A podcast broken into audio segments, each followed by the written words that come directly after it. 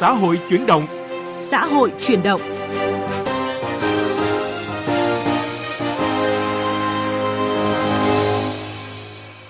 Các biên tập viên Lê Thu và Đình Trung kính chào quý vị và các bạn. Mời quý vị và các bạn nghe chương trình Xã hội chuyển động chuyên đề Giáo dục góc nhìn đa chiều.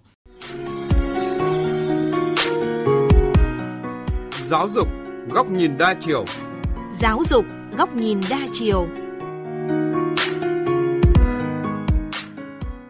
Thưa quý vị và các bạn, tại kỳ họp thứ tư Quốc hội khóa 15, Bộ Giáo dục và Đào tạo kiến nghị tăng phụ cấp ưu đãi cho giáo viên mầm non tương tự như phụ cấp của y tế cấp cơ sở. Nếu không, tối thiểu tăng lên 70%. Liệu có phải hơn 16.000 giáo viên nghỉ việc từ đầu năm đến nay do lương phụ cấp thấp hay còn nguyên nhân nào khác? Câu trả lời sẽ có trong luận bàn giáo dục cùng chuyên gia giáo dục Vũ Khắc Ngọc, hệ thống giáo dục học mãi. Tự sáng tác chuyện xu hướng thu hút nhiều học sinh thủ đô là nội dung được chúng tôi giới thiệu trong chuyện học đường. Ở chuyên mục giáo dục muôn phương, mời quý vị cùng tìm hiểu kinh nghiệm của các trường trung học Trung Quốc trong nỗ lực giảm nạn bắt nạt học đường.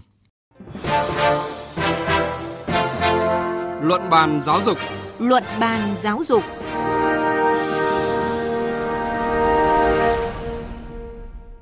Thưa quý vị và các bạn, năm nay các địa phương cần tuyển thêm 27.000 chỉ tiêu biên chế giáo viên và từ nay đến năm 2025 là 64.000 biên chế.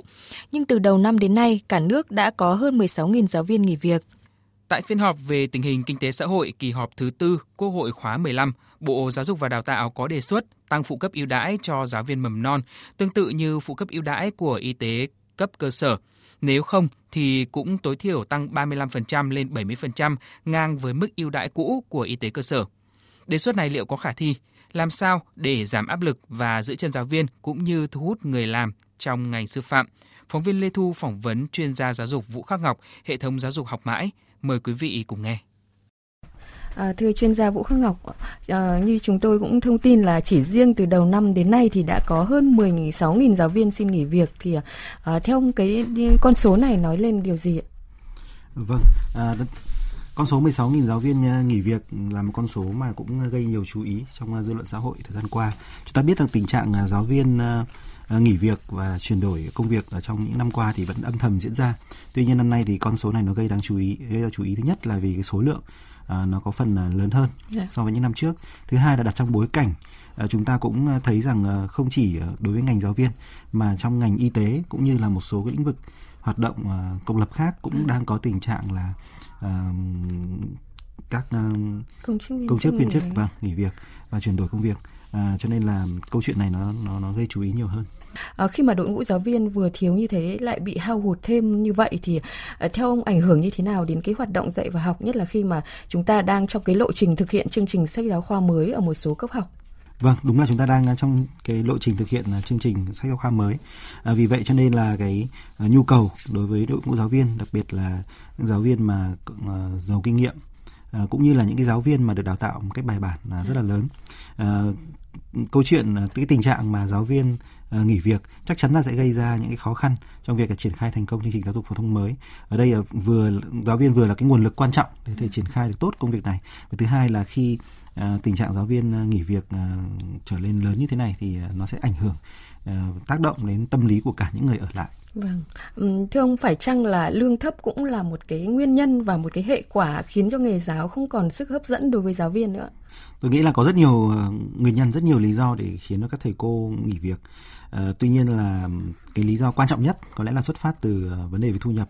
Ừ. Chúng ta để ý thấy rằng là trong cái phát biểu của đại biểu Quốc hội Nguyễn Thị Mai Hoa cũng nhắc đến việc là cái uh, tình trạng giáo viên nghỉ việc thì đang tập trung vào một số địa bàn là khu đô thị và khu công nghiệp. Ừ. Thì chúng ta thấy rõ rằng là cái cái cái cái cơ chế về lương và phụ cấp thang bảng lương của uh, ngành giáo viên hiện nay nó uh, có phần là lỗi thời. Ừ. Đấy, uh, nó có phần là cào bằng dẫn đến việc là Ờ, À, cùng một cái thang bậc lương như vậy. Nhưng mà những giáo viên mà, ví dụ như người ta sống ở cái khu vực à, nông thôn à, cái chi phí sinh hoạt nó ít tốn kém hơn rất nhiều so với các khu đô thị, khu công nghiệp, thì người ta vẫn có thể là gồng gánh được cái phần chi phí này. Hoặc là người ta có thể có những cái biện pháp tăng gia, ví dụ như người ta nuôi cấy, người ta trồng trọt chăn nuôi thêm. Thì trong khi đó ở đối với các giáo viên ở các khu đô thị, khu công nghiệp thì uh, cái mức sinh hoạt nó rất là đắt đỏ. Đấy, trong khi đó thì cái thang bảng lương nó cũng nó cũng tương đương như ở, ở khu vực nông thôn thôi thì rõ ràng là với cái mức thu lao thù lao mức thu nhập như vậy thì không thể đảm bảo được cái cuộc sống và người ta cũng không có nhiều cái cơ hội để có thể là cải thiện được thu nhập bằng các công việc khác. À, vì vậy cho nên là à, chắc chắn là cái vấn đề là lương thưởng là một trong những cái trọng tâm một trong những nguyên nhân chính khiến cho tình trạng là giáo viên nghỉ việc diễn ra. À, một cái nữa chúng ta thể thấy rằng là hiện nay ấy thì à, cái sự vận động của xã hội mở ra cho người ta rất nhiều những cái cơ hội để người ta có thể là à, làm những cái công việc mà nó không có cần phải đào tạo một cách chuyên sâu bài bản mà à, phụ thuộc nhiều kỹ năng? Tôi lấy ví dụ như là việc bán hàng online chẳng hạn. Đấy, có rất nhiều thầy cô giáo thì ở thành phố thì có thể là người ta bán hàng online thêm. Rồi trong giai đoạn nghỉ dịch thì người ta chuyển sang làm bán hàng online nhưng sau đó người ta thấy rằng là cái việc đó nó cũng mang lại cái thu nhập đáng kể chẳng hạn thì người ta cũng sẽ chuyển đổi. Tức là xã hội đang mở ra những cơ hội uh, uh, giúp cho người ta cải thiện thu nhập. Thế nên người ta dễ bị cám dỗ người ta chuyển sang trạng thái là nghỉ việc luôn. Bộ Giáo dục và Đào tạo thì uh, đang trình chính phủ để dự thảo đề nghị uh, xây dựng luật nhà giáo trong đó có đề xuất năm nhóm chính sách chủ yếu nhằm phát triển đội ngũ nhà giáo đặc biệt là nhóm chính sách liên quan đến uh, chế độ đãi ngộ rồi tinh tôn vinh giáo viên. Trước cái tình trạng mà giáo viên nghỉ việc nhiều như này thì uh, chuyên gia Vũ Khắc Ngọc có kỳ vọng như thế nào khi mà uh, cái dự thảo uh, luật nhà giáo này nếu mà được thực hiện và được triển khai thì có thể uh, giảm áp lực uh, cho giáo viên cũng như là giữ chân được giáo viên ở trong ngành. Vâng, tôi có theo dõi uh, thông tin của kỳ họp Quốc hội vừa qua và cũng uh, lắng nghe các cái phát biểu của Bộ trưởng Bộ Giáo dục Đào tạo thì cũng thấy rõ rằng là ngành giáo dục cũng có những cái khó khăn, những cái có những cái bó buộc nhất định trong việc là uh, cải thiện cái thu nhập của giáo viên. Uh, như như Bộ trưởng có chia sẻ thì uh, Bộ Giáo dục Đào tạo lại không có quyền quyết định trong cái việc là biên chế số lượng biên chế giáo viên cũng như là không có khả năng quyết định cái vấn đề về lương thưởng thu nhập của giáo viên ừ. và rõ ràng là để làm được cái việc này thì một mình Bộ Giáo dục Đào tạo là không đủ mà chúng ta cần phải có sự vào cuộc của tất cả các cấp các ngành với tinh thần rằng là giáo dục là quốc sách hàng đầu để chúng ta có sự ưu tiên đầu tư cho nó và tôi rất là hy vọng là nếu như cái quyết tâm này được thực hiện thì cái uh, lương thưởng phụ cấp của giáo viên sẽ được thay đổi sẽ có sự hấp dẫn hơn và có uh, cái động lực uh, tốt hơn để giữ chân uh, những giáo viên mà vẫn còn tâm huyết với nghề để có thể gắn bó với nghề lâu hơn uh, bên cạnh đó ấy, thì về lâu dài thì uh, lương và phụ cấp ấy, thì nó cũng chỉ là một khía cạnh vâng. một phần của cái nguyên nhân dẫn đến việc là giáo viên nghỉ việc thôi à, tôi nghĩ rằng là trong cái bối cảnh uh, xã hội hiện nay cái việc cải thiện uh, lương và phụ cấp của giáo viên cho dù có diễn ra thì nó cũng ờ, chưa thể nào cạnh tranh được với các ngành nghề khác mà hấp dẫn hơn cái chúng ta cần thay đổi có lẽ là ở cái môi trường làm việc vâng. làm sao cho cái sự đánh giá sự phân công ở trong công việc nó công bằng hơn nó dân chủ hơn để khiến cho người giáo viên hạnh phúc trong công việc bên cạnh đó thì làm sao mà chúng ta cũng ứng dụng các cái công nghệ trong quản lý để giảm bớt cái hồ sơ sổ sách cũng như là những cái công việc mà mà liên quan đến giấy tờ cho giáo viên để họ được giải phóng sức lao động để được tập trung vào cái công việc mà liên quan đến dạy học Vâng, không chỉ là mức uh, lương, mức thu nhập mà quan trọng hơn cả đó là tạo môi trường làm việc cho giáo viên thật tốt đúng không? Vâng. Để họ có thể yên tâm uh, cống hiến. À, xin cảm ơn chuyên gia giáo dục Vũ Khắc Ngọc hệ thống giáo dục học mãi về cuộc trao đổi cùng chúng tôi hôm nay. Quý vị và các bạn vừa nghe cuộc trao đổi của phóng viên Đài Tiếng nói Việt Nam với chuyên gia giáo dục Vũ Khắc Ngọc, hệ thống giáo dục học mãi. Tiếp theo chương trình, mời quý vị đến với chuyên mục Chuyện học đường. Chuyện học đường.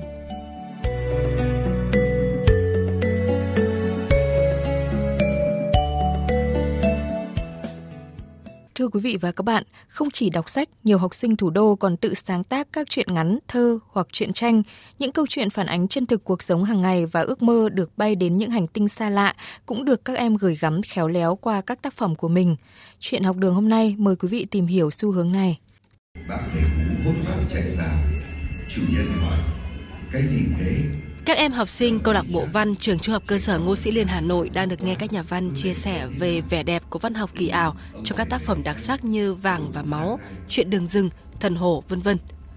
Khó có thể nói hết được sự hào hứng hân hoan của các em khi được gặp những nhà văn mình yêu mến và trao đổi về những chi tiết gợi các em nhiều tò mò khi tìm hiểu sách.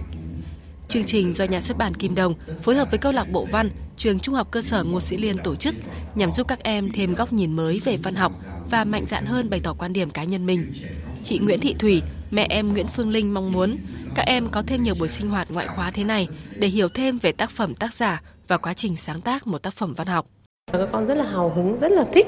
Các con chỉ cũng chỉ mong là một tuần có một buổi văn thôi nhưng mà cứ hết một tuần là các con rất là mong đến cái buổi để con à, được à, đi học cái môn này và con rất là thích tìm hiểu những cái đầu sách về văn học. Thế cho nên là con rất là yêu thích cái lớp văn này ạ. Và mình cũng muốn cho con trải nghiệm các cái ờ, ví dụ như các cái này để cho con có thể là mạnh mẽ hơn hoặc con có thể hiểu biết hơn được về nhiều các cái à, góc độ mới. Cũng từ những buổi học trải nghiệm như thế này, nhiều học sinh đã hình thành ý tưởng tự sáng tác các câu chuyện của riêng mình. Con là Trần Quỳnh Anh, lớp 6A11 trường Trung học cơ sở Ngô Sĩ Liên. Con sáng tác thể loại chuyện ma, kể về việc con đến trường buổi tối để lấy uh, lấy sách thì con gặp những cái uh, hiện tượng kỳ lạ ở trường và có cái tính ma mị ở đấy ạ. Có cái câu kết thúc là nhưng tôi nghĩ mọi chuyện vẫn chưa kết thúc đâu. Kiểu con lấy ý tưởng từ những cái câu chuyện ma mà con đã từng đọc, những câu chuyện khoa học viễn tưởng mà con lấy sáng tạo từ đấy ạ. Con tên là Yến Linh ạ. Con thích viết mấy cái chuyện theo kiểu kinh dị ạ. Ví dụ như là bánh trung thu kinh dị hoặc là mấy cái chuyện đêm khuya kinh dị ạ. À, con nghĩ là mình có thể mở rộng khả năng ngôn từ với cả mình viết được thì mình sẽ ờ, cảm thấy hay với cả mình cũng thấy thú vị nữa. Một điểm đặc biệt thú vị khác nữa là khi tự sáng tác câu chuyện của mình, các em có thể thỏa sức sáng tạo, phát huy trí tưởng tượng của bản thân – tự xây dựng cốt truyện, nhân vật có tính cách khác nhau, bay tới những hành tinh xa xăm với những người bạn mới. Nhiều học sinh tự viết lại kết truyện trên nền các tác phẩm văn học đã có như Chị Dậu hoặc Lão Hạc. Các em mong muốn mang lại cơ hội mới cho các nhân vật trong tác phẩm văn học. Để chị Dậu có cuộc sống tốt hơn và Lão Hạc vẫn được bầu bạn bên cậu vàng ở tuổi xế chiều. Có tên là Nguyễn Thảo Dương. Ừ, lúc mình viết thì mình có thể ờ, kể ra những cái câu chuyện ờ, mà mình cảm thấy hay và thoải mái sáng tác và những cái nhân vật của con có thể thực hiện rất là nhiều điều mà con mong muốn nhưng mà con chưa làm được. À, con tên là Nguyễn Ngọc Anh Thương. Mình tự viết thì mình sẽ tạo ra một sản phẩm, mình sẽ thấy vui vì đó và có thể mang đến cho người đọc những cái cảm xúc đồng cảm với mình, tạo ra những nhân vật của riêng mình. Tiến sĩ giáo dục Nguyễn Thụy Anh cho biết, việc học sinh tự viết câu chuyện của mình không chỉ giúp các em rèn khả năng viết, học cách xây dựng bố cục truyện phát triển các tình tiết dựa trên nền truyện có sẵn. Ừ, sau khi đọc sách còn gì còn lại với chúng ta, những liên tưởng của chúng ta với cuộc sống này và chúng ta nhìn ra xung quanh, chúng ta nghĩ ngẫm nghĩ sâu hơn. Cái điều mà tôi muốn các bạn lưu ý tức là chúng ta phải học cả cái cách là đọc này, suy ngẫm này, liên tưởng này, ghi lại những gì chúng ta nhớ được này và không chỉ những gì chúng ta nhớ được những cuốn sách ấy, nó sẽ gợi cho chúng ta rất nhiều các ý tưởng khác nữa các em sẽ không bị động, bó khuôn trong các tác phẩm mà có thể suy ngẫm liên tưởng và mở rộng để câu chuyện có những kết thúc khác nhau theo ý thích. Những câu chuyện tự viết này rèn các em khả năng diễn đạt và trình bày vấn đề theo quan điểm cá nhân. Giáo dục muôn phương quý vị và các bạn, để kiềm chế vấn nạn bắt nạt học đường, một số trường học ở Trung Quốc đã thuê cảnh sát làm phó hiệu trưởng tổng hợp của báo Giáo dục Thời đại. Các trường tiểu học và trung học của Trung Quốc sẽ có ít nhất một quan chức thực thi pháp luật, bao gồm cả cảnh sát hoặc thẩm phán, làm phó hiệu trưởng để giải quyết nạn bắt nạt học đường và ngăn chặn hành vi phạm pháp của trẻ vị thành niên. Các phó hiệu trưởng kiêm nhiệm sẽ được các cơ quan an ninh công cộng, viện kiểm sát và tòa án của Trung Quốc giới thiệu và bổ nhiệm vào các trường học.